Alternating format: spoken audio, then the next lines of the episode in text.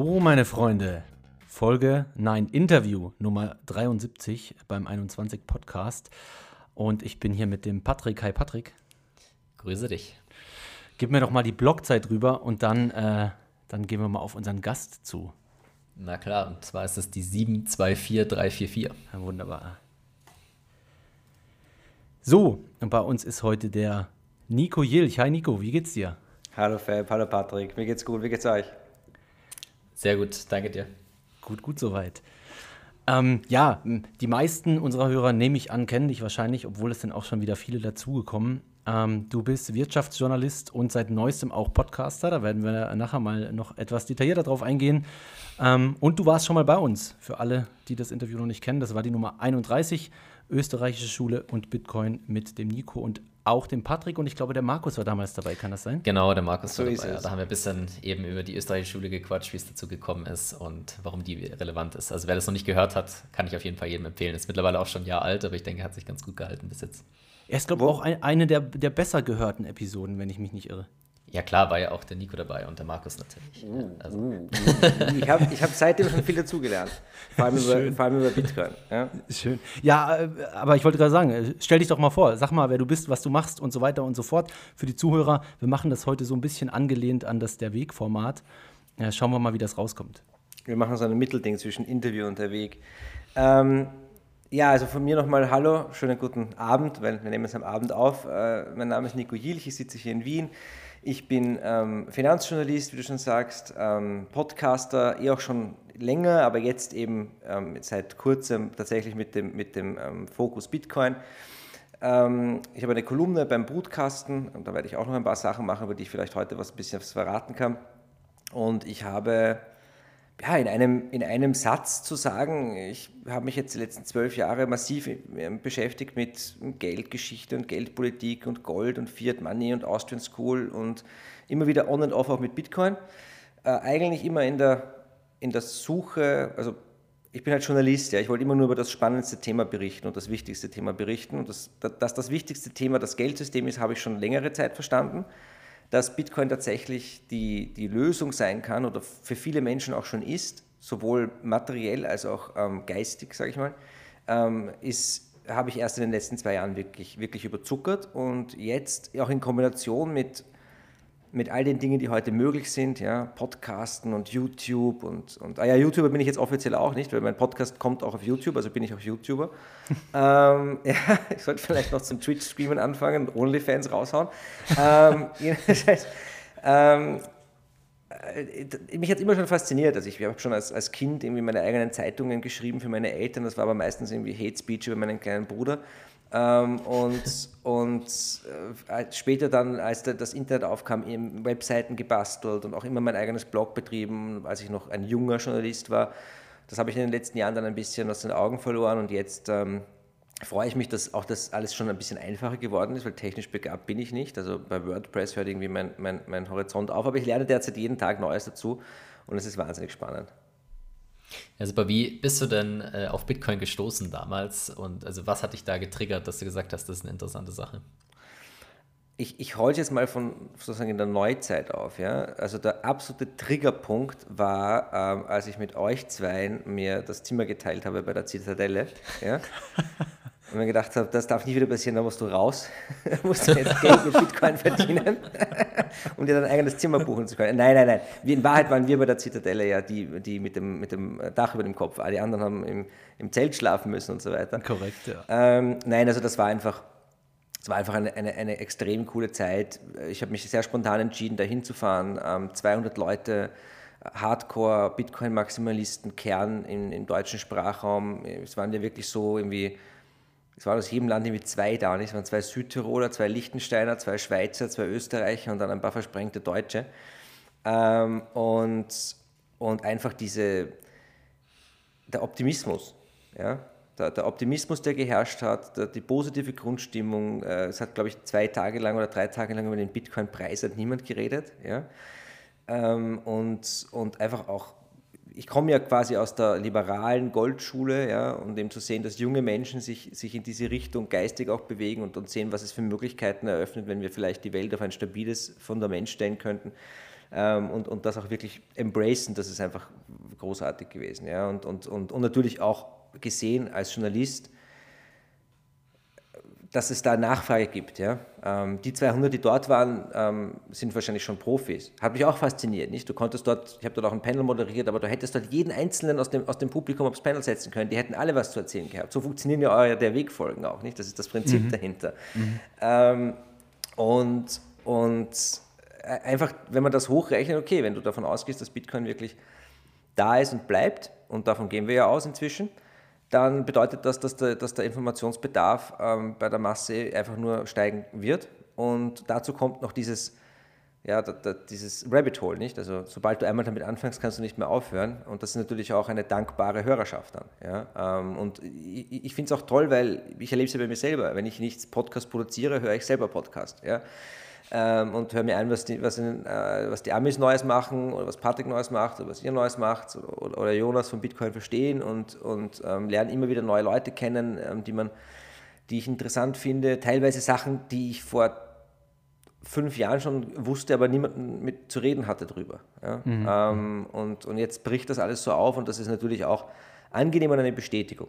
Aber, und dann höre ich schon auf mit meinem, mit meinem, mit meinem Rant hier, Ach, ich habe mir auch eingerichtet auf Twitter also ich verwende TweetDeck, wo man diese, diese Listen sich einrichten kann und ich habe eine eigene Bitcoin-Hater-Liste, auf die ich jeden Tag schaue für Gegenargumente, damit ich nicht im, im, im, in der, in der Echo-Bubble bin. Mhm. Und da bin ich aber in einer ganz krassen anderen Echo-Bubble. Da können wir auch mal eine eigene Sendung darüber machen, was da abgeht. Hey.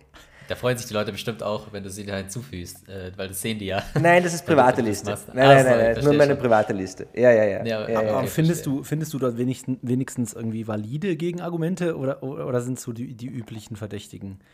Ähm. Sehr eingeschränkt. Also mhm. äh, natürlich haben wir unser eigenes Blick, äh, unsere eigene Sicht der Dinge, aber was natürlich vor allem, was man vor allem sieht, ist Krypto. Ja?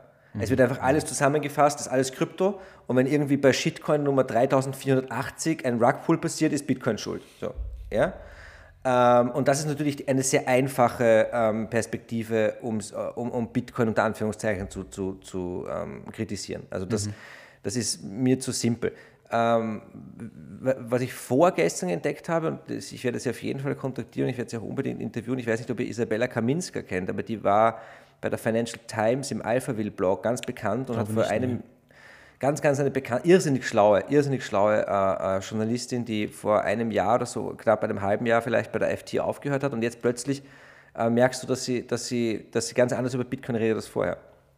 Ja, ähm, okay. und, und, und ich würde gerne wissen, wie viel das damit zu tun hatte, dass sie dann aufgehört hat. Ja.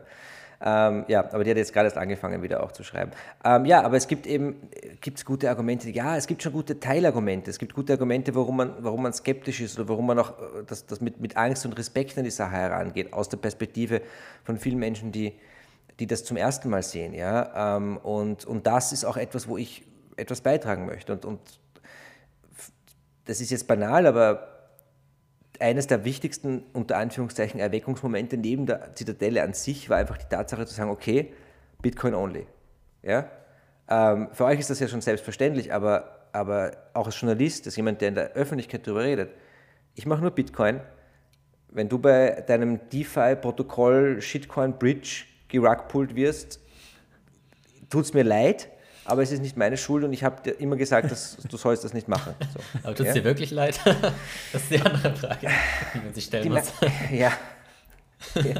nee, klar, ist schon, versteh schon, ich verstehe schon, was du meinst. Also es ist einfach so ein, ein Fokus, den man einfach entwickeln muss. Und es, glaube ich, ist auch journalistisch nicht so einfach. Glaube ich, als Journalist wird einfach erwartet, dass man neutral ist, dass man irgendwie zu allen Sachen berichtet. Und wenn jetzt der äh, keine Ahnung, Shitcoin Lord 95 auch was zu sagen hat, dann wird das auch berichtet, weil das quasi in dem ähm, zum selben Thema passt oder zum selben Thema gehört.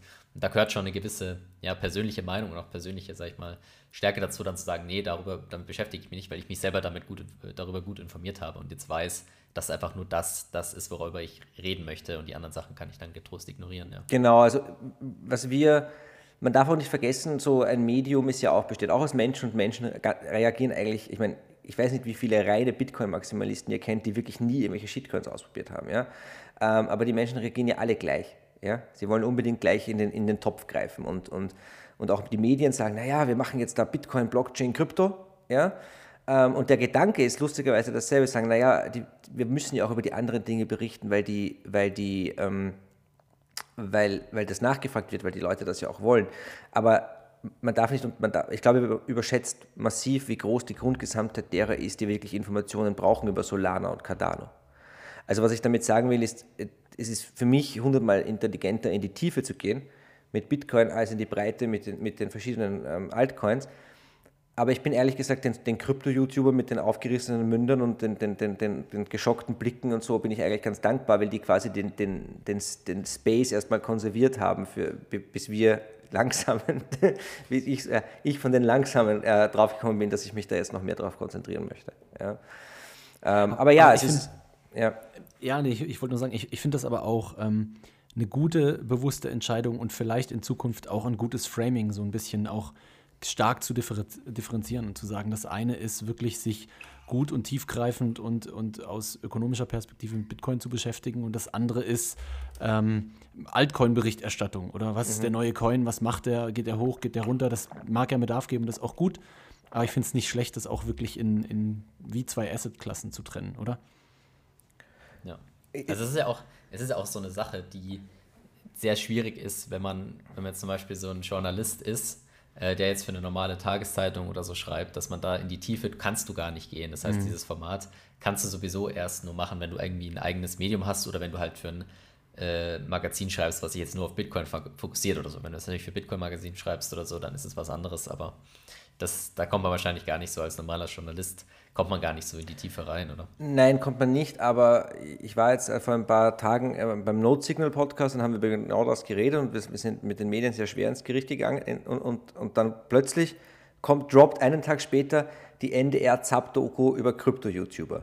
Ja, wo, wo, wo Roman Blocktrainer Reha als positives Beispiel für Bitcoin kommt und äh, ähm, der, der äh, Herr Doktor aus Innsbruck äh, als negatives Beispiel ja? oder Singapur oder wo auch immer es jetzt ist. Ja?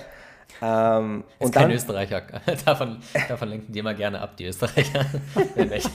Egal, anderes Thema. Ähm, und, und, dann, und dann kommt, kommt, und einen Tag später droppt die SFR-Reihe mit Joma Mangold. Ja? Ähm, so also ja. ähm, es, es, es, es dringt schon durch. Ja, nämlich auch diese und auch, auch uh, Fidelity, Bitcoin First, ja, weil was JP Morgan oder, oder was, was Morgan Stanley, irgendwer hat gesagt, ja, auch Bitcoin trennen von allem anderen. Also es kommt schon langsam wirklich auch an, diese, diese Trennung und ich finde das sehr gesund. Ähm, lustigerweise, die, wenn du es wirklich in der Öffentlichkeit, wirklich im Mainstream anbringen willst, dann erklärst du den Leuten, ja, ja, äh, äh, Kryptos wie, wie Aktien zu besteuern ist schon eine gute Idee, aber Bitcoin sollte man gar nicht besteuern. Hä, wieso? Ja? Und dann hast du so den In dafür. Ja?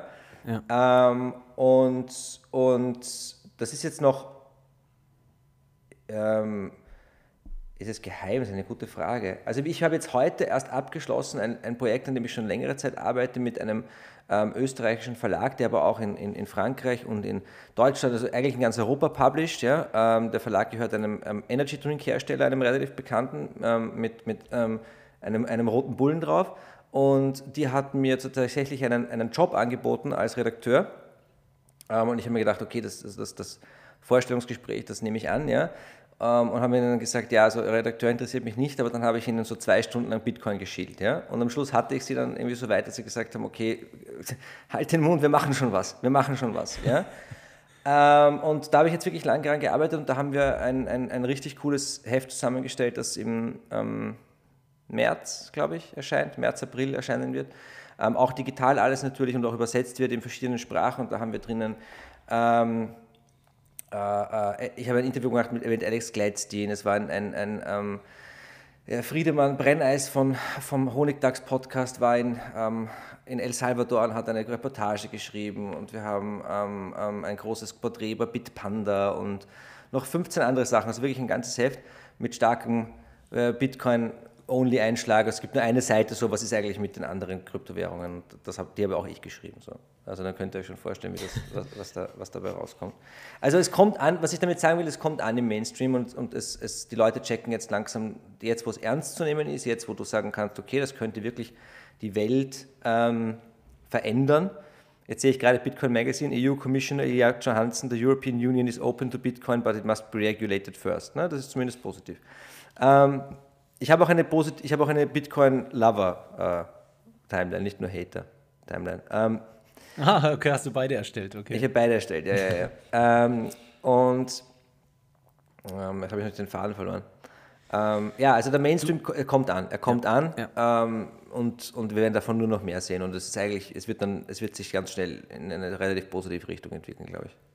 Okay, spannend. Was mich noch interessieren würde vorher, ähm, weil du ja, du hast ja auch selber gesagt, du kommst so ein bisschen aus der äh, Thematik Wirtschaft und früher auch Gold und so weiter und so fort. Und, und diese Zitadelle war so ein krasser, heftiger Triggerpunkt bei dir. Da haben wir auch mal privat ja drüber gesprochen, wo du gesagt hast, boah, das hat dich irgendwie echt umgehauen, wie die Leute da drauf waren und du siehst da irgendwie ein, Movement entstehen. Ähm, was mich interessieren würde, ist, siehst du Gemeinsamkeiten oder vielleicht sogar sehr, sehr große Unterschiede zu ich sage jetzt mal den Goldbugs, wenn man das so allgemein überhaupt sa sagen kann. Ne? Also siehst du da vielleicht irgendwie einen fundamentalen Unterschied? Also sicher ist eine Gemeinsamkeit, dass sie sich mit der österreichischen Schule beschäftigen, oder? Aber siehst du da irgendwie bei Bitcoinern vielleicht irgendwie mehr Energie, was anderes oder, oder eben Gemeinsamkeiten? Vielleicht kannst du da mal ein bisschen drauf eingehen. Die Frage ist, ist es geschuldet der Demografie oder geschuldet dem Asset? Weil natürlich die Demografie bedeutet, Bitcoiner sind jung, digital affin, mal was Neues ausprobieren, ja ähm, ähm, die, die, die Goldbugs sind meistens alt und äh, probieren nichts Neues aus. Also ein, ein, Freund, ein Freund, von mir, ähm, der, der auch ins Bitcoin Rabbit Hole so gefallen ist, der vorher auch großer Goldbug war, hat irgendwie mir erzählt, wie er im, im, äh, im letzten Jahr oder vorletztes Jahr äh, irgendwie kiloweise Silber verkauft hat über Willhaben. Also Willhaben ist bei uns so die, die Plattform, so wie bei euch eBay Kleinanzeigen. So. Mhm. Ähm, und warum wir will haben, weil, weil Silber musst du, mu, äh, bezahlst du Mehrwertsteuer, wenn du es kaufst. Das heißt, wenn du physisch kaufst, zahlst du nochmal 20% drauf. Das ist, deswegen wird das alles über, über Kleinanzeigen gehandelt. Mhm. Ähm, und, und er hat gesagt, das waren halt nur, ja, also in der, in der, in, in, in das äh, Süddeutschen Zeitung würde jetzt stehen, irgendwie uh, White Old Man, Old White Man, ja, ähm, die von Bitcoin noch nie was gehört haben. Das sind so die Leute, die Silber kaufen. Ähm, nein, also ich kenne alle, alle Varianten. Es gibt, es gibt Goldbugs, die sehr genau verstanden haben, dass Bitcoin äh, ähm, geil ist. Es gibt Goldbugs, die einfach schon so tief drin sind in ihrer eigenen, und das ist eigentlich eine, eine Sache, die alle Liberalen, im, gerade in Europa eigentlich eint, dass, dass ähm, sie einfach sich in ihrem eigenen Niederlage, in ihrer eigenen Frustriertheit schon suhlen. Und das ist eigentlich das, wo ich unbedingt raus wollte. Also das ist das, was mich immer schon gestört hat, dass du, dass du, dass du nicht siehst, dass du auch theoretisch was gewinnen kannst. Ja? Ähm, und natürlich ist Bitcoin da so ein powerful Tool, das macht es natürlich deutlich leichter. Also das, das, vorher war das schon ein bisschen frustrierend mit dem, mit dem, nur mit dem Gold. Ja? Ähm, aber aber nein, ich sehe eher mehr Gemeinsamkeiten als Trennungen. Also diese, diese Streiterei am Ende des Tages halte ich für großen Unsinn. Ähm, natürlich kann man sich endgültig ökonomisch darüber streiten, was nun das bessere monetäre Gut ist. Und ich kann schon verstehen, warum, warum man sagt, es ist Bitcoin. Aber, aber ich glaube nicht, dass jetzt von heute auf morgen ähm, Bitcoin alles auf, auf in sich aufsaugt und Gold völlig wertlos wird. Also wir reden da von einem Übergangszeitpunkt und wie das dann am Ende ausgeht, kann ich auch nicht sagen. Aber rein von der, von der, von der Einstellung her, von der, von der, wie das Hirn quasi gepolt ist, sind die, sind die, die, die Goldbugs und die Bitcoiner sich sehr ähnlich und, und sollten eigentlich nicht so viel streiten, finde ich, wenn, das, wenn sich das verhindern lässt. Mhm, verstehe. Aber, aber würdest du zustimmen, dass ähm, in der Monetisierungsphase von Bitcoin, in der wir uns ja wahrscheinlich befinden, Gold wahrscheinlich das erste ist, das krass kannibalisiert werden wird? Also wenn es mal so richtig anzieht? Oder denkst du nicht? Es ist eine Frage des Prozesses. Wenn der Prozess durch weitere Inflationierung und Zerstörung der Fiat-Währungen stattfindet, und das ist das, worauf es wahrscheinlich hinausläuft, dann wird Gold auch verdammt viel Zulauf bekommen. Von den Menschen, die einfach Gold kennen und Gold wollen. Ähm, und, mhm. und dann bedeutet das nicht für mich automatisch, dass nur weil Gold quasi das, das in seiner Form nächste Asset ist oder in seiner Essenz das nächste Asset zu Bitcoin ist, heißt das nicht, dass, dass die Leute zuerst aus Gold in Bitcoin flüchten. Weil eigentlich müsstest du ja aus den Sparbüchern und den Konten und den Geldbörsen und den Matratzen in Bitcoin flüchten und nicht aus Gold. Also der Gold in einem, in einem hochinflationären oder sogar hyperinflationären Szenario, wenn man das so will, hat der Goldhalter ja kein akutes Bedürfnis, in Bitcoin zu flüchten. Ja? Ähm, und, und natürlich ist die Frage, wie schnell das geht. Ähm, Gold hat als Transaktionswert Währung wahrscheinlich in den wenigsten ähm, ähm, Kulturen noch eine Bedeutung, aber, aber solange du in, in, von, über Gegenden nachdenkst, die einfach noch sehr analog denken, ähm, wirst du Gold, hat Gold, hat, ja, also es ist, Bitcoin ist wahrscheinlich als Geld die bessere Technologie und sicher besser vorbereitet für die digitale Welt. Aber wenn du mal richtig Off-Chain-Transaction machen willst, machst du es mit Gold. Ja? Da, da, da gibt es dann gar keinen, keinen Trail mehr. Und, und und am Ende des Tages darfst du, würde ich auch sogar so weit gehen zu sagen, naja, in einem, in einem krassen Hyper-Bitcoinization-Szenario fangen halt dann die Bitcoiner an, ein bisschen in Gold zu diversifizieren, weil was sollen sie sonst kaufen? Ja? Also ich würde Gold jetzt nicht sofort abschreiben, aber es wird jetzt sicher nicht ähm, die, die, die äh, wahrscheinlich nicht mehr das, das Feuerwerk sehen, das die Goldbugs sich mal noch ausgeträumt haben vor zehn Jahren. Klammer auf, außer in einem sehr, sehr unwahrscheinlichen, aber nicht komplett auszuschließenden Szenario, in dem die Notenbanken nochmal Gold massiv aufwerten, äh, weil das Gold haben sie und mit dem könnten sie was, etwas machen, auch im, im, im Widerstand gegen Bitcoin. Mhm. Also, was mir halt schon ein bisschen immer auffällt, ist so der Unterschied zwischen Leuten, die so krass Gold befürworten und Bitcoin, ist halt diese, dieser Pessimismus oder der Optimismus. Also, mir fällt auf, dass die Leute, die Gold, also die krasse Goldanhänger sind, die sind schon tendenziell eher so, dass sie sagen, sie machen es als Absicherung gegen den Kollaps oder gegen krasse Inflation oder durch, äh, gegen Crashs am Aktienmarkt und so weiter. Und bei Bitcoin ist das sicherlich eine Motivation, aber der, das ist nur so 50 Prozent. Die anderen 50 Prozent sind tatsächlich, dass man was verbessern will und dass man auch heute quasi schon sagt, man kann jetzt schon was verbessern. Sei es jetzt, dass man günstiger Auslandsüberweisungen machen kann, dass man Zensurresistenz verbessern kann, dass man Privatsphäre eventuell erhöhen kann und so weiter und so fort. Ja, oder dass man auch einfach neue, neue technologische Möglichkeiten hat. Und bei Gold schaut es eher so aus, als wäre da, also technologisch sowieso ist da natürlich eine Sackgasse, aber auch einfach dieses, diese, diese Einstellung dazu. Ja, vielleicht liegt es auch da, daran natürlich, dass jüngere Leute tendenziell vielleicht eher äh, optimistischer in die Zukunft schauen oder so. Ja, vielleicht hängt es damit auch zusammen, aber ich glaube schon, dass das auch in gewisser Weise einfach eine andere Message ist ja, und nicht nur immer dieses, dieses, diese Crash-Propheten-Aussagen. Genau, einfach auch deswegen, weil, weil, es eine, weil es diese Message glaubwürdig ist. Es ist glaubwürdig mit einem digitalen, dezentralen Netzwerk, das, das, das ähm, exponentiell skalieren kann in, in, in, seiner Nutzung und wachsen kann, ähm, ist es tatsächlich möglich, die Welt zu verändern. Und, und das ist halt mit Gold eigentlich, habe ich auf dieser Ebene noch nie durchdacht, aber du was du mit Gold hast, ist halt Schutz vor dem Kollaps. Aber auch nur, wenn du dein Gold durch die Kriegsphase bekommst. So ja? Also, ähm, und das war es dann auch schon. Also, äh, du kannst jetzt nicht davon ausgehen, du, sagen wir so, du, selbst wenn du auf, auf Basis von Gold wieder ein, ein Geldsystem aufbaust, ist es wieder primär staatlich. Und das lässt sich nicht, das lässt sich kaum verhindern. Ähm, und dann gibt es bei Gold noch das, das zusätzliche Problem, dass ja die Goldbugs auch geteilt sind in ähm, die, die glauben, der Goldstandard ist, ist das Beste und die, die verstehen, und das sind glaube ich nur sehr wenige, dass der Goldstandard eigentlich auch keine gute Idee ist, weil es auch nur eine Form von staatlicher Preiskontrolle ist, in einem, die, die, die auch immer gescheitert ist. Also der Goldstandard ist ja so eine lustige Idee, aber es ist halt immer gescheitert. In Layered Money von Nick Patier, er erklärt das sehr gut mit dem, mit dem Florin, ja, also die, die, diese, diese Goldmünze, die 400 Jahre gehalten hat. Ähm, äh, und, und das ist schon sehr spannend. Also da wurde halt dafür gesorgt, dass die sich nicht verändert hat. Die hat halt ihre Stabilität gehalten. Und heute, und heute äh, werden dir 99 von 100 Ökonomen erklären, dass eine Währung, die stabil ist, äh, die Welt ähm, ähm, an den Rande des Abgrunds treibt. Ja? also, ähm, Beziehungsweise sie sagen, stabil bedeutet 2% Inflation. Ja, genau, genau. Ja. ähm, Beziehungsweise teilweise auch mehr und so, so ganz genau definiert ist es nicht. es wird auch nicht ganz genau gemessen, es ist alles ein bisschen, ein bisschen ähm, ähm, pipapo, ja. Ähm, ja, und, und, und vielleicht auch wieder zurückzukommen, wie gesagt, mich hat das alles, diese ganzen Dinge mit der Inflation und der Geldpolitik und einfach die, die negative Rolle, die das Geld, das wir nur jeden Tag nutzen in unserem Leben spielt, hat mich schon vor Bitcoin geärgert. Äh, und ich habe ehrlich gesagt lange gebraucht, um zu verstehen, dass es wirklich Bitcoin tatsächlich helfen kann und helfen wird. Und, mhm. und dann, wenn du anfängst, das wirklich zu nutzen, teilweise auch im alltäglichen Leben, ich glaube, Lightning hat da wahnsinnig viel geholfen, vor allem für diese Zwischenphase. Also ganz am Anfang konnte man ja Bitcoin noch wirklich, wie nutzen wir heute Lightning? Und dann gab es diese Zwischenphase, wo es das nicht gab. Und in der Zeit hat es im Alltag, glaube ich, relativ wenig Relevanz. Und im Alltag meine ich, wenn ich meinem Bruder 10 Euro schulde, ja, dann kriegt er die halt den Satz und nicht den Bitcoin. Und dann merke ich schon, okay, ich kann das verwenden. Ja?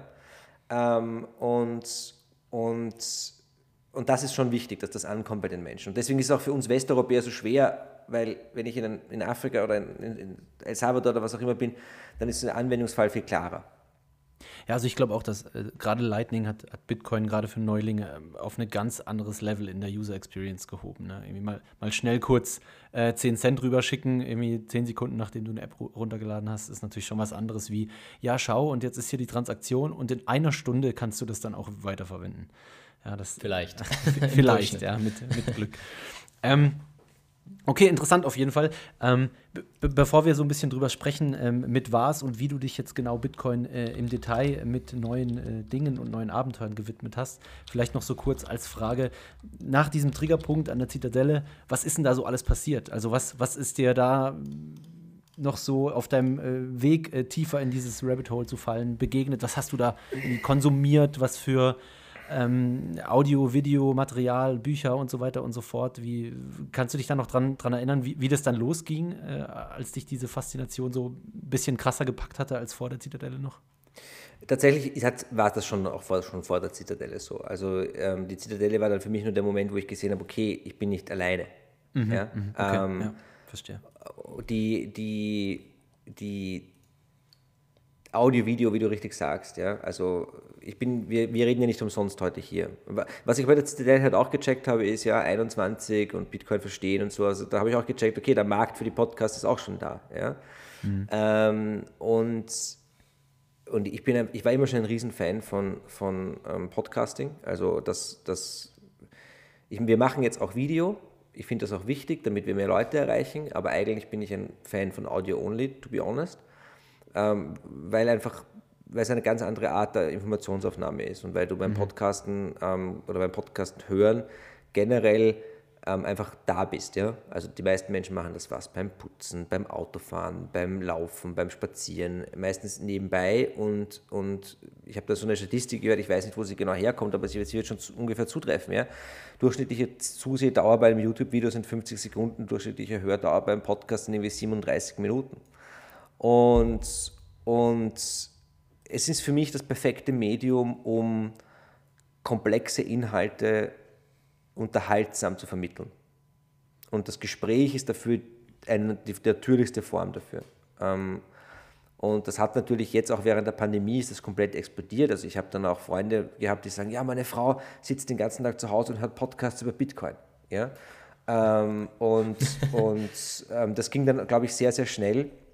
Und bei mir waren es halt auch, also ich habe natürlich die ganzen, die ganzen amerikanischen Podcasts gehört. Ich bin ein riesiger Fan von Peter McCormack, der mich sicher stark geprägt hat, ja, ähm, der das wirklich toll macht und auch, und auch ähm, ähnlich wie ich auch, der kommt aus dem Marketing, der kommt eigentlich aus einer anderen Ecke, aber aus einer Ecke, wo er sich da auch professionell schon mit diesen Dingen beschäftigt hat. Ja, ich glaube, das merkt man auch daran, wie er das Ganze aufzieht.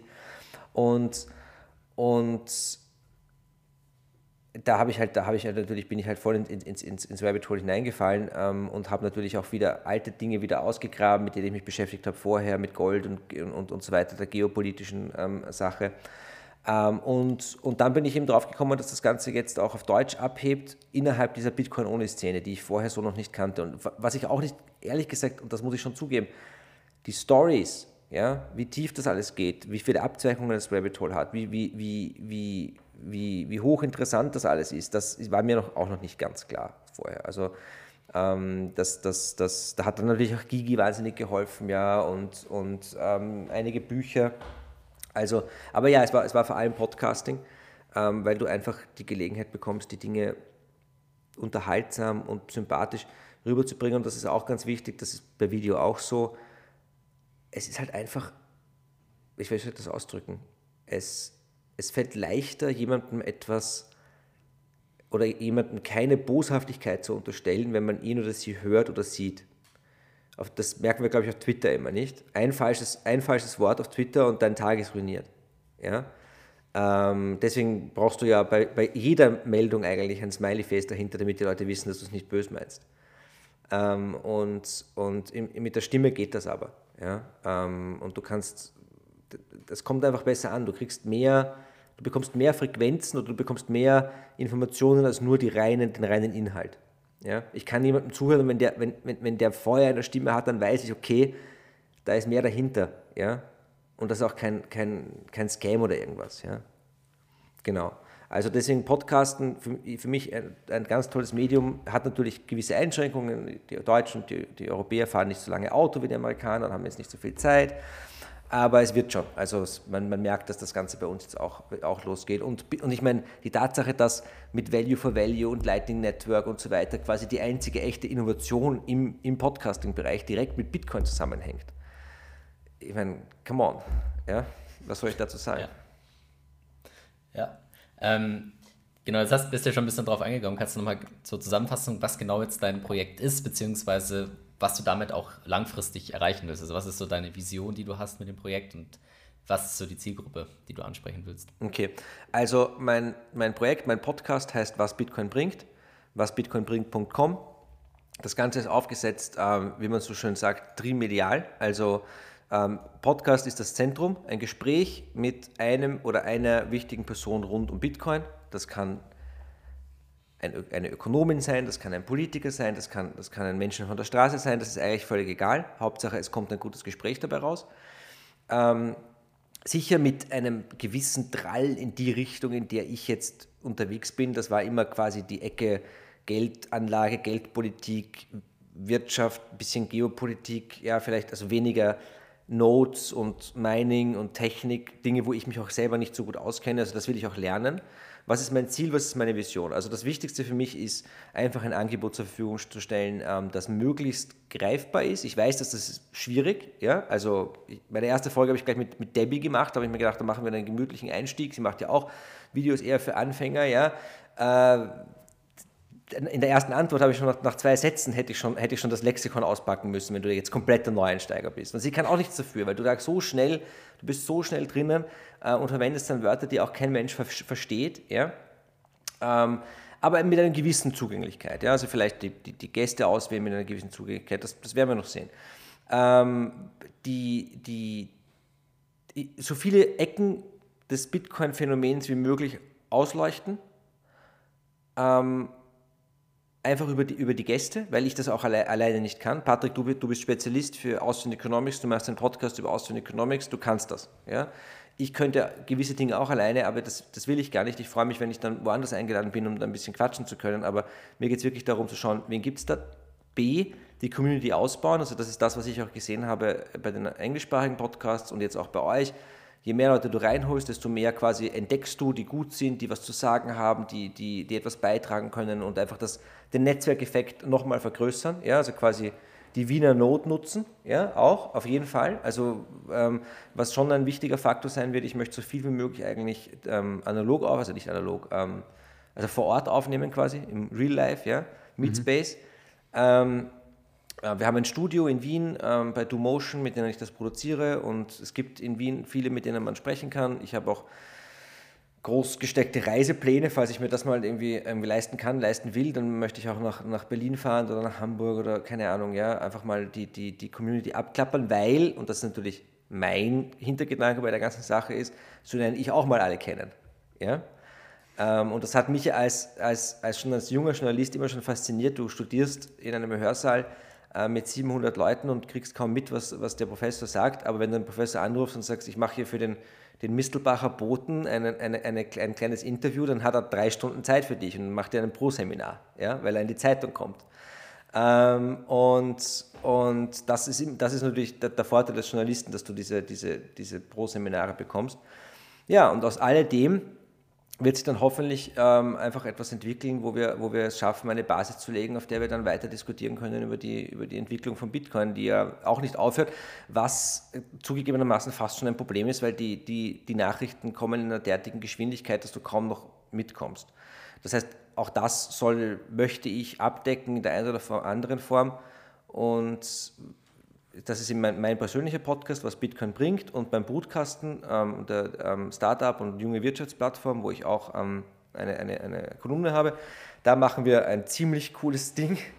Ähm, das, ähm, ich möchte, da darf ich noch nicht so viel verraten, aber es wird ein Videoformat und es wird sich tatsächlich dann an ähm, wirklich relativ Anfänger beziehungsweise vor allem junge Menschen richten, die sich für das Thema interessieren. und es wird da wie soll ich sagen, nach dem Light Rider, der seine Sache wirklich ganz großartig macht, der zweite Versuch, ein bisschen Unterhaltung auch direkt reinzubringen in den Space.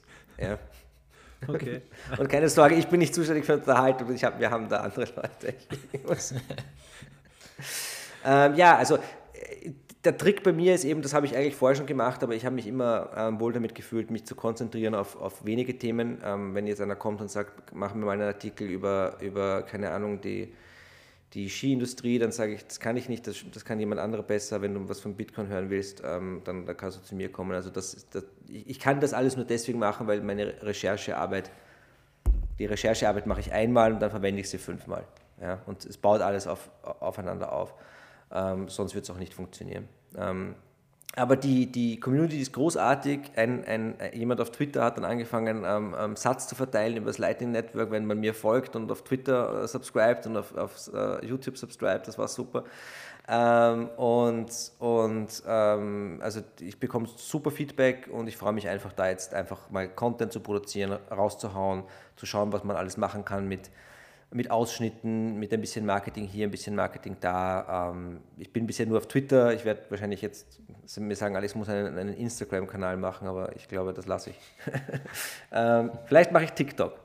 vielleicht mache ich TikTok. Oh ja? Dann werde ich es auf jeden Fall nicht sehen, was auch immer du dort postest. ich schon. Bist du auf TikTok oder auf Insta? ich bin nicht auf Instagram. Nein. Ah, okay. Aber in, in, interessant, ja. Äh, also ich muss sagen, mir hat auch das Format, als du auch davon erzählt hattest, sofort sehr zugesagt. Ich glaube, dass es auch wieder einfach eine gute Nische füllt, äh, füllt ja. Also High-Quality äh, Bitcoin-Content mit jemand, der auch wirtschaftlichen Hintergrund hat, ähm, ist super. Äh, und vor allem der wirtschaftliche Hintergrund ist natürlich zum Beispiel jetzt in deinem Fall das, was Peter McCormick auch immer gefehlt hat. Was natürlich teilweise gut war, weil er dann auch gute Fragen gestellt hat, ähm, aber was irgendwann dann halt auch schwierig wurde, weil er dann halt auch abgehängt wurde in manchen e Episoden und dann wurde das ein oder andere Gespräch halt vielleicht auch etwas äh, nicht ganz so zielführend, sagen wir es mal so.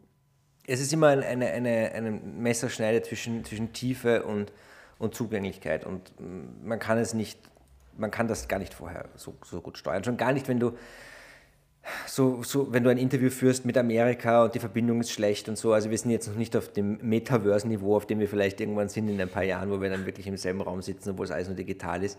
Aber auch das ist natürlich, muss man auch dazu sagen, als ich äh, bei meinem letzten Job bei der Agenda Austria angefangen habe mit Podcasten äh, im November 2019, äh, habe ich nicht einmal daran gedacht, das digital zu machen. Also es wäre mir nicht in den Sinn gekommen. Und jetzt ist das natürlich eine tolle Option. Jetzt ist es schon wieder eigentlich ein, ein, ein Feature, wenn du es nicht digital machst. Ja? Ähm, und, und ja, ich, ich glaube, dass da einfach noch, noch viel Platz ist in diesem Space, um, um Qualität zu liefern und dass es ähm, auch viele Leute gibt, die, die du ruhig auch in drei verschiedene Podcasts einladen kannst oder auch dreimal hin, wieder zurückholen kannst, weil es, es, es gibt da einfach so viel zu berichten und so viel zu erzählen und oft ähm, kommst du in eine Richtung, die du gar nicht ähm, gehen du recht gehen wolltest, aber die trotzdem interessant ist. Ja, gestern war ich im, im, im, äh, im, im Twitter-Space, äh, 200 Leute, Sonntagabend. Ja? ja. Crazy. War mhm. super, ja. ja. hochinteressant. Ja? Ähm, aber aber was, da, was da derzeit abgeht, ist verrückt. Also eben auch, auch wieder nicht die haben auch nicht über den Preis geredet. Da hat keiner über den Preis geredet. Die Norm ist quasi auf der Straße, wollen alle nur wissen, wo der Preis hingeht. Aber in den, in den Bitcoin-only quasi Foren und Medien redet keiner über den Preis. Ich bringe übrigens morgen, ich weiß nicht, wann wir die Folge rausbringen, aber am Dienstag, den 22. Februar, erscheint mein, mein, meine dritte Episode mit Jan Wüstenfeld und da reden wir über den Preis. Da erscheint übrigens, fällt mir gerade auf, morgen auch äh, Layered Money, von dem du vorher gesprochen hast. Morgen erscheint ähm, noch Layered Money, ja. Genau. Äh, wann, wir den, wann wir den veröffentlichen hier, äh, schauen wir mal. Wir haben mal gesagt, ähm, am Donnerstag äh, gucken wir dann. Ähm, jetzt machen wir noch einen kleinen Exkurs. Wir sind zwar schon bei den äh, hochgelobten 40 Minuten im Podcast Space, aber ähm, wir haben gesagt, wir machen noch mal einen kleinen Exkurs. Du hast vorher schon, bist du so ein bisschen äh, eingegangen auf Bitcoin und Geopolitik und welche Form es doch schon angenommen hat, wie groß es ist und, und was das bedeuten kann. Lass uns da mal ein bisschen einen, einen Schweif machen.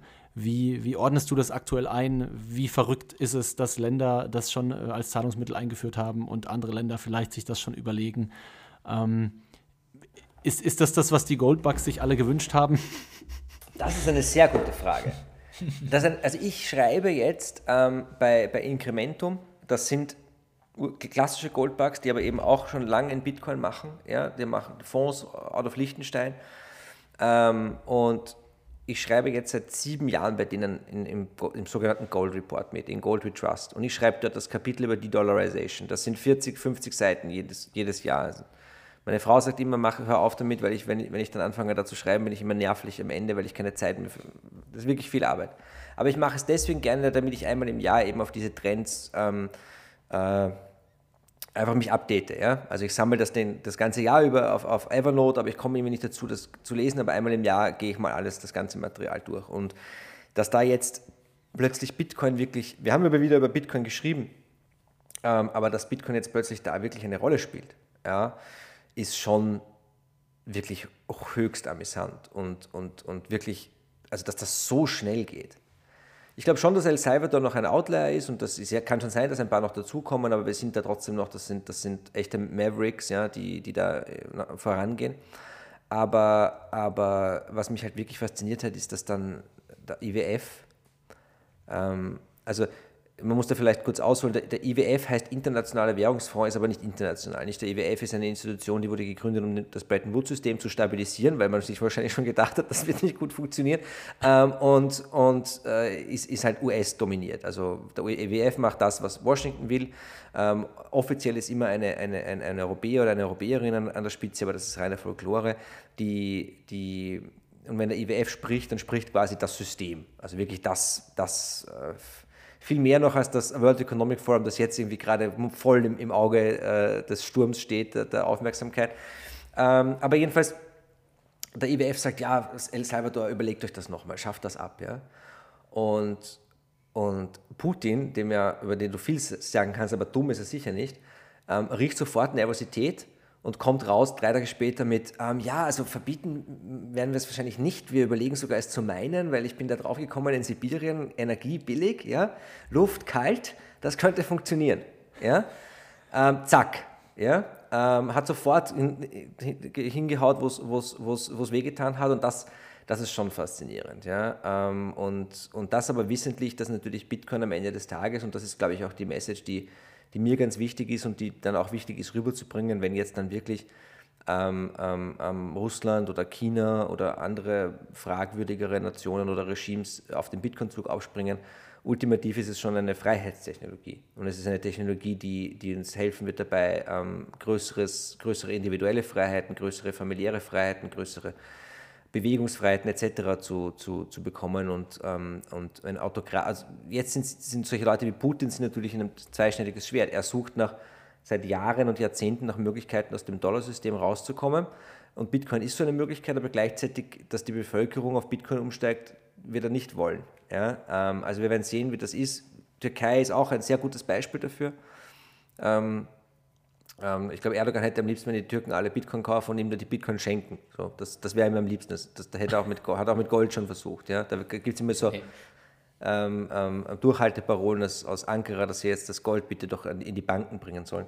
Ähm, und dafür bekommen sie dann. Glaub, äh, ihm wäre es am, am, liebsten, wenn die Leute Bitcoin kaufen, Bitcoin sich dann verdreifacht und sie dann wieder Lira kaufen. Ja, genau. Weil er hat ja schon mal gemeint, sie sollen alle ihr Gold bitte abgeben. Ja, ja, das, das machen sie immer wieder. Ja, genau. Das machen sie immer wieder und sie haben ja, auch, die Türken haben zwar viel Bitcoin, aber sie haben wahrscheinlich noch mehr Gold. Also, ähm, das ist das eine, aber andererseits ähm, werden wir jetzt Bitcoin noch nicht, also was wir sehen, ist quasi die Politik von Bitcoin. Aber noch wird, hat Bitcoin nicht die Größe und das ist auch gut so eigentlich, dass es jetzt wirklich eine, eine entscheidende Relevanz auf der Weltbühne hat, sage ich jetzt mal. Ja, ich glaube, was wir jetzt sehen, sind. Ich frage mich, was ich mich frage, ist, wann die, oder vielleicht sind wir schon längst dabei, aber es wird auf jeden Fall eines der Themen werden, wo, die, wo, die, wo die, auch die Europäische Union an, ihren, an ihre Grenzen stößt, ähm, im wahrsten Sinne des Wortes, weil natürlich einzelne Staaten andere Dinge tun werden als andere. Und, mhm. denkst, du, denkst du, dass einige Staaten ähm, dieses Spiel, dieses geopolitische Spiel schon äh, angefangen haben zu spielen, indem sie zumindest, äh, ich sag mal, sich gewisse Grenzen oder Beträge gesetzt haben, zu denen sie vielleicht schon äh, Bitcoin gekauft haben oder irgendwie konfiszierte Bitcoin fix als ihre Assets zählen. Also gerade jetzt diese großen Staaten, die natürlich darum konkurrieren, wer, wer die nächsten 50 oder 100 Jahre die, die Vormachtstellung hat, also USA, China, Russland. Denkst du, dass, dass die das schon auf dem Schirm haben oder glaubst du, das ist gerade erst so am Entstehen? Also, weil ich meine, wenn jetzt jemand wie Putin so eine Aussage trifft, oder, dann sind meistens ähm, Geheimdienste dieser Länder noch mal zwei, drei Schritte weiter, oder in der Regel. Putin und, und man muss dazu sagen, Putin kommt deswegen so oft vor, weil er einfach, er spielt das Spiel schon am längsten. Er weiß ganz genau, was er tut und er ist halt wirklich ein guter Gradmesser dafür, wo wir gerade stehen, wenn du mit einer gewissen Distanz betrachtest. Ähm, und, und er hat ja auch noch vor der ganzen Geschichte mit dem Mining, hat er mal erwähnt, vor ein paar Monaten, ja, so Crypto, Cryptocurrencies sind, sind interessant, aber noch sind sie nicht gut genug und groß genug für den Energiehandel. Noch. Noch, hat er gesagt. Also das, das ist so, das, ne? Und das ist ultimativ das, worauf es ankommt. Nicht? Also die, die, die Währung, in der Energie gehandelt wird, ist die Währung, ähm, die zählt. Und, und das hat man jetzt eben auch gesehen, als, als Putin und, ähm, und Xi Jinping in, in China kurz vor den Olympischen Spielen machen sie einen großen Gasdeal und wie rechnen sie den Gasdeal ab in Euro? Obwohl Putin mit den Europäern gerade nicht gut äh, auf, auf, auf guter, guter Gesprächsbasis ist, macht er das. Ähm, ähm, glaube ich, ich gehe davon aus, dass es für einige der Länder, möglicherweise wie die Ukraine, ist auch ganz lustig, dass sowohl die Russland als auch die Ukraine, die jetzt sich irgendwie ähm, bewaffnet gegenüberstehen, beide sagen, wir sind Bitcoin-Country. ähm, es, es, gibt sicher Länder, die, wo das vorkommt. Ich glaube, Bulgarien hat auch einiges an, an, ähm, an, an, konfiszierten Bitcoin, die man theoretisch eben für so eine, eine, eine ähm, Reserve nutzen könnte. Ob das in den großen Staaten so ist, ist extrem schwer zu sagen. Also das ist, würde ich jetzt, also Hinweise kennen wir jetzt glaube ich nicht. Möglicherweise eben, dass Länder wie, wie China, Länder wie, wie Russland, dass die meinen ähm, und, und dadurch einsteigen. Ich glaube bei Nordkorea und so weiß man es. In Süd, Süd äh, in, keine Ahnung, in Staaten wie Venezuela gehe ich davon aus, dass alle Bitcoin meinen, aber halt niemand für den Staat, jeder nur für sich selbst. Ja. Ähm, aber das alles mit subventionierter, extrem billiger äh, Energie. Ähm, und, und die großen Demokratien kann ich mir nicht vorstellen. Also ich könnte euch vorstellen, dass Deutschland im, über irgendwelche Dunkelkanäle Bitcoin-Reserven anlegt. Also Deutschland vielleicht als letztes, ne? aber ich könnte mir schon durchaus vorstellen, dass zum Beispiel die USA da irgendwie äh, mindestens einen Plan B, C oder D fährt, wo schon darüber nachgedacht wird. Weiß nicht, Patrick, wie siehst du es? Ich glaube, ich sehe das jetzt nicht, dass das auf großer Ebene passiert, aber auf kleiner Ebene sicher. Also gerade in den USA, die sind ja viel dezentraler organisiert jetzt als wir, ja, auch oder in der Schweiz, man sieht es ja, da gibt es ja einzelne Kantone, die nehmen Bitcoin an für Steuern, da gibt es immer mal wieder Initiativen, dass man das vielleicht auch halten könnte und so. Und gerade wenn man jetzt in den USA schaut, so in Texas und so, das ist ja schon gigantisch, was da äh, mittlerweile auch auf höherer Ebene quasi passiert. Und so wird es auch ja, es wird halt von, von kleinem Land bis hin zu großem Land gehen. Also es wäre jetzt auch sehr ungewöhnlich, dass irgendwie direkt irgendwie China nur noch Bitcoin adoptiert und sonst in ihre Währung abschafft, so als erstes. So, das macht wenig Sinn, sondern yeah. immer, erst die, immer erst die Individuen, dann halt Unternehmen, dann, dann kleine Länder und dann größere Länder und so weiter. Ja, also wenn man jetzt, wenn man jetzt überlegen würde, wenn man sich jetzt sagen würde, man wüsste jetzt, es wird erfolgreich, so was ist der wahrscheinlichste Weg, wie es erfolgreich wird, da würde man wahrscheinlich jetzt nicht theoretisch annehmen, dass wahrscheinlich das das wahrscheinlich so erfolgreich wird, dass es äh, Satoshi Bitcoin rausbringt und dann direkt ein äh, Nationalstaat Bitcoin adoptiert, sondern eher genau dieser Weg, den wir jetzt, den wir jetzt sehen. Man muss sich auch. Ja. Bitte. Also, was ich noch sagen wollte, ist, dass äh, es zumindest schon spannend ist, dass zumindest keine der allergrößten Länder äh, so massiv dagegen vorgehen wollen oder können. Also gerade solange sie nur in gewisser Weise demokratisch, in gewisser Weise rechtsstaatlich sind, äh, passiert da nicht viel.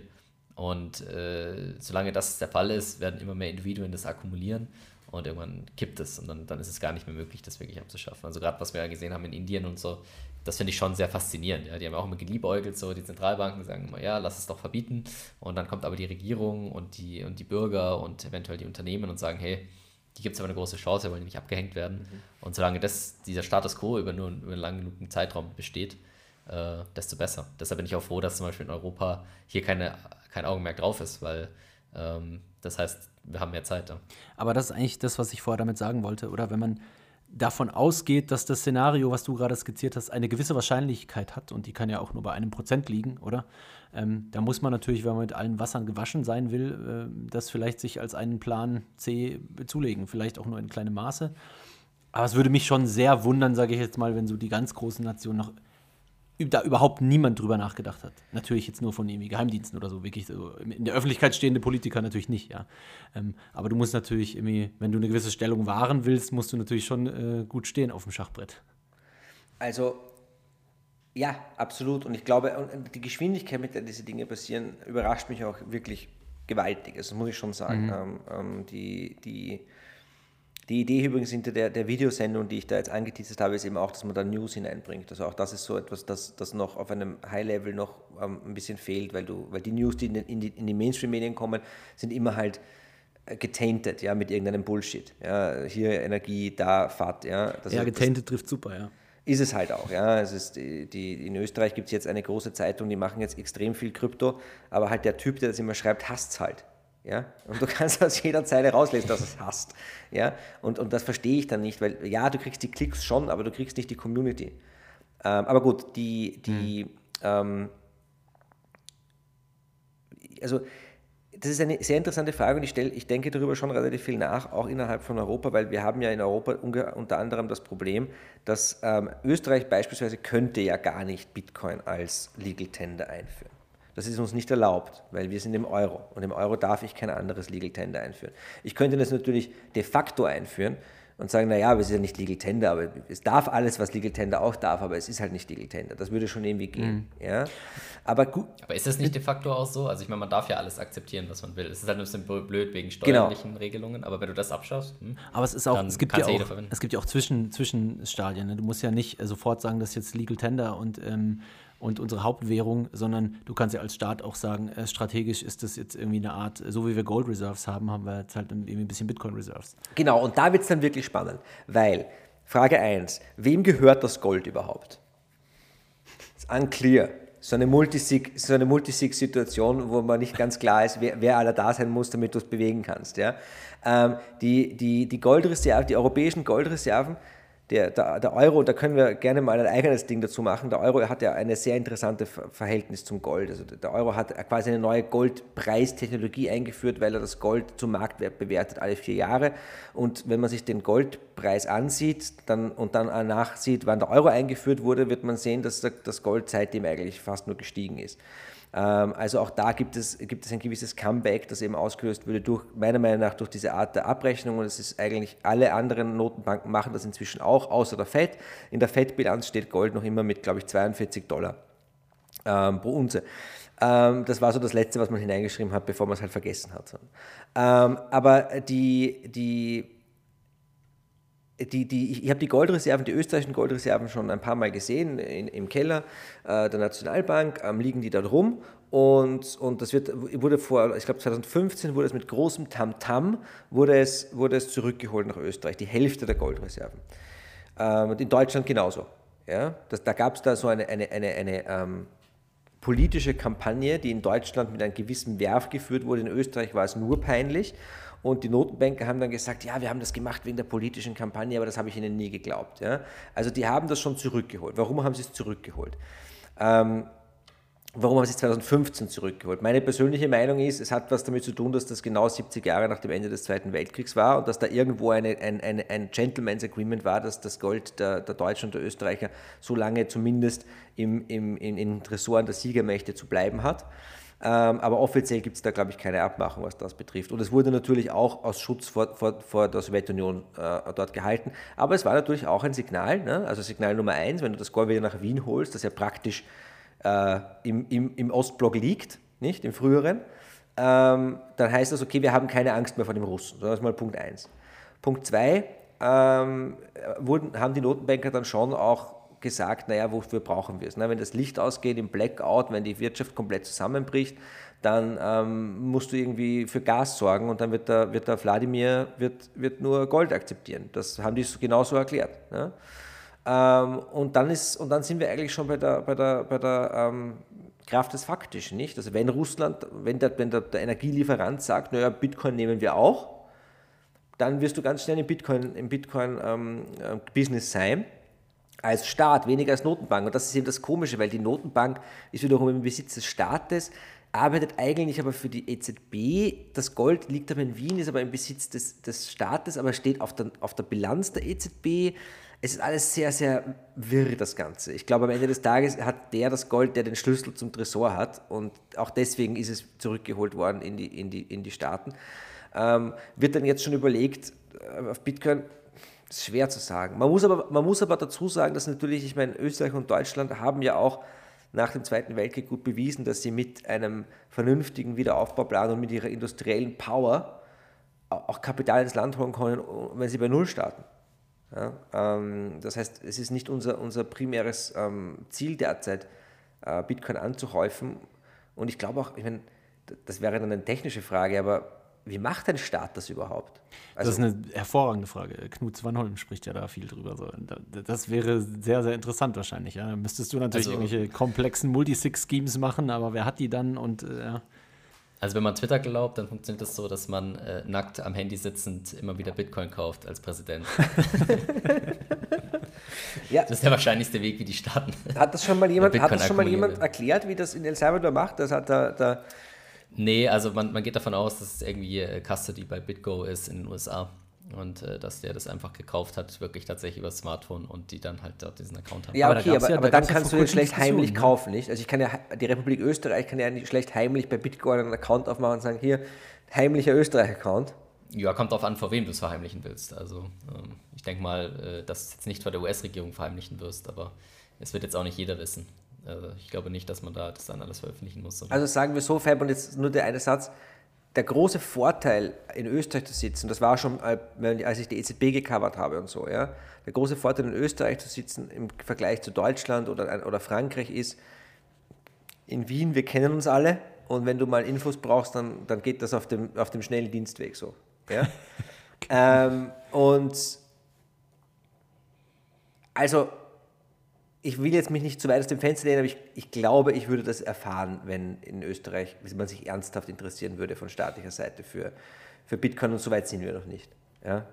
Also da sind wir, glaube ich, noch auf der What the hell is that und was machen wir jetzt damit und warum ist Bitpanda so groß? Was ist da passiert? Phase. Ja? Ähm, ja. Also ich würde auch unterschreiben, dass also ich glaube, wenn, dann ist Europa wahrscheinlich einer in der hinteren Kette derer, die, die das tun würden.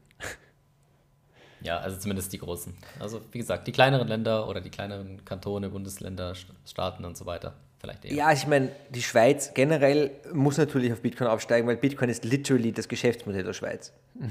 ja. Richtig. Ist, also die müssen das verstanden haben, dass, da, dass, dass man da mit der Zeit gehen muss. Ja.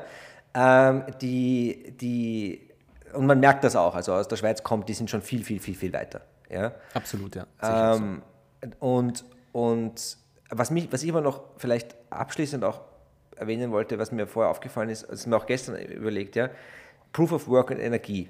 Ja, eigentlich das Thema, mit dem, also ich habe mit, durch die Beschäftigung mit dem, mit dem Petrodollar und, und dem ganzen Deal, den Kissinger und Nixon mit den Saudis und den, und den Chinesen und so weiter gemacht haben, ähm, ähm, viel gelernt über das Verhältnis von Geld und Energie. Und Geld und Energie hängen immer in, direkt oder indirekt zusammen. Gold ist ja auch so viel wert, weil es auch eine Form von Energie ist, die da hineingesteckt wurde natürlich.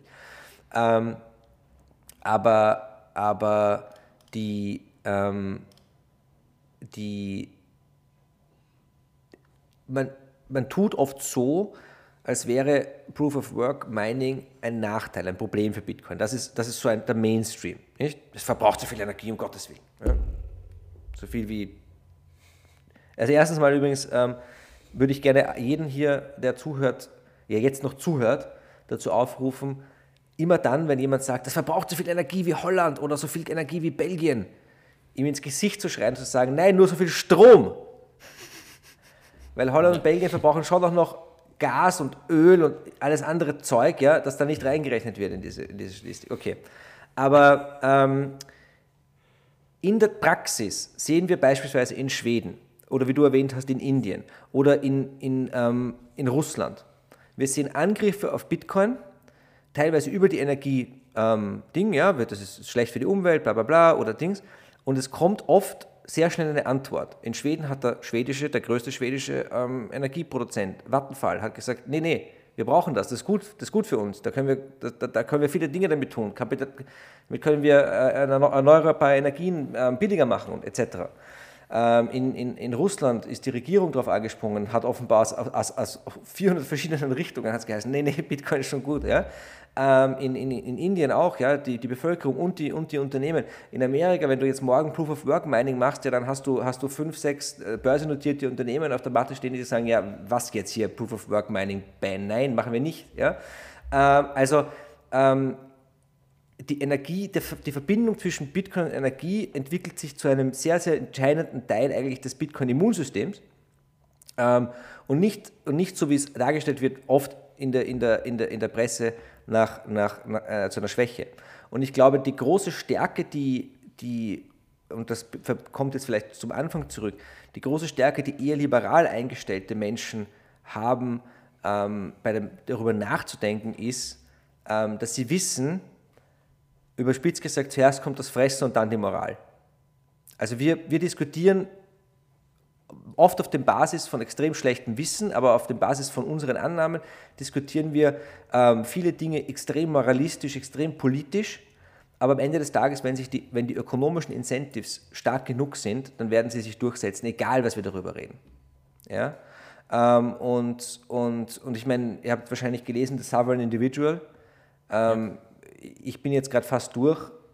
Es ist schon ziemlich mindblowing. Ja, sie haben, they got a couple of things wrong, aber ähm, dieses, das, auch dass sie vorhergesehen haben, dass sie gesagt haben, wenn sich die, die, Zeit der Politik wird verschwinden, wird wieder zurückgehen und es wird sich dadurch äußern, nicht, dass wir weniger Politik sehen, sondern es wird noch mehr Politik sein, aber sie wird immer clownesker, ja, sie wird immer verrückter. Und genau das sind wir jetzt. Das haben wir gesehen mit Trump, das haben wir gesehen mit Kurz in Österreich, das haben wir gesehen mit, mit äh, sehen wir jetzt mit Trudeau in Kanada. Ja? Ähm, es wird alles nur noch immer verrückter.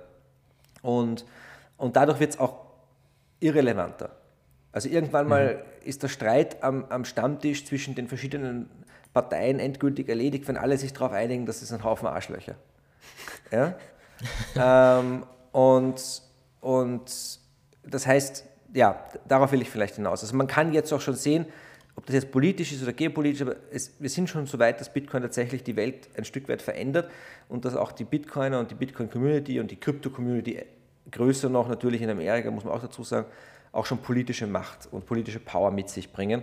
Ähm, und die amerikanischen Politiker checken das eher, wie du gesagt hast, natürlich in den, in den, in den Bundesstaaten, ähm, weil dort eben mehr Dezentralität herrscht. Damit haben wir das Wort auch untergebracht. Und in Europa, I don't know. Ja. Äh, also ich finde vor allem, vor allem diesen Punkt äh, Bitcoin und Energie sehr, sehr interessant. Da gab es ja auch von, von Henry Ford diesen alten Artikel, der immer mal wieder rumgereicht wird mit irgendwie die Energy Currency. Ähm, mhm. äh, Finde ich sehr, sehr interessant. Und man muss natürlich auch sagen, wenn Bitcoin wirklich mal ähm, dahin geht, wo wir alle drei das sicher irgendwie sehen, ähm, super liquide ist, dann ist es eigentlich auch die beste Maßeinheit für die Opportunitätskosten, was man mit Energie macht. Ne? Also es wäre fast dumm, wenn weltweit global gehandelt äh, Energie nicht in Bitcoin zu bepreisen, oder? Ja, und dann sind wir natürlich, wenn, wenn Energie weltweit global gehandelt in Bitcoin bepreist wird, dann sind wir aber ganz oben auf der geopolitischen Ebene angekommen. Ja. ja? Also da gibt es, ich habe das, hab ich das gelesen oder gehört, das weißt du oder nicht, wenn du so viel hörst oder schaust und so, aber Island, ja, in Island wird zum Beispiel, weil sie so viel billige Energie haben, äh, wird, wird traditionell wahnsinnig viel Aluminium refined, ja, weil Aluminium ähm, äh, ja. zu gießen braucht unfassbar viel Energie. Ja. Und die haben viel Energie, also kommt der Rohstoff nach Island dort und kommt dann als, als, als fertiges Aluminium wieder raus. Und das ist auch nichts anderes, als du mit Bitcoin machst. Nur mit Bitcoin machst du es halt viel günstiger und digitaler. Ähm, gut, muss man sich halt die Frage stellen, ist das jetzt, wird jetzt dann Aluminium teurer? Keine Ahnung. Ja? Aber ähm, diese, diese Nutzung von Energie als Kapital, das, ja, es gibt einfach Leute, die haben das schon verstanden und dann gibt es Leute, die haben es noch nicht verstanden. Aber es werden am Ende alle verstehen, weil, weil es ist einfach zu cool. das war doch auf jeden Fall ein sehr, sehr guter Schlusssatz, würde ich sagen. Genau. Also, wenn euch äh, das Interview gefallen hat, dann äh, schaut bei Nico rein in äh, Was Bitcoin bringt auf YouTube und äh, Podcast und natürlich auf der Webseite. Genau, wir verlinken das auch nochmal alles auf den Show Notes. Ich freue mich sehr auch über Newsletter-Anmeldungen. Ähm, wir haben vorher schon geredet, Newsletter sind überhaupt das Coolste. Und ähm, ja, ich freue mich. Danke für die Einladung, danke, dass ich euch zuquasseln durfte. Und ähm, ich freue mich auf die nächsten Monate und Jahre, weil ähm, es, es, es wird auf jeden Fall witzig. Es bleibt spannend. Ja, es, es bleibt, bleibt, spannend. spannend es bleibt spannend. To be continued. genau. Danke auch dir, Nico. Super. Danke euch. Danke dir. Ciao, ciao. ciao.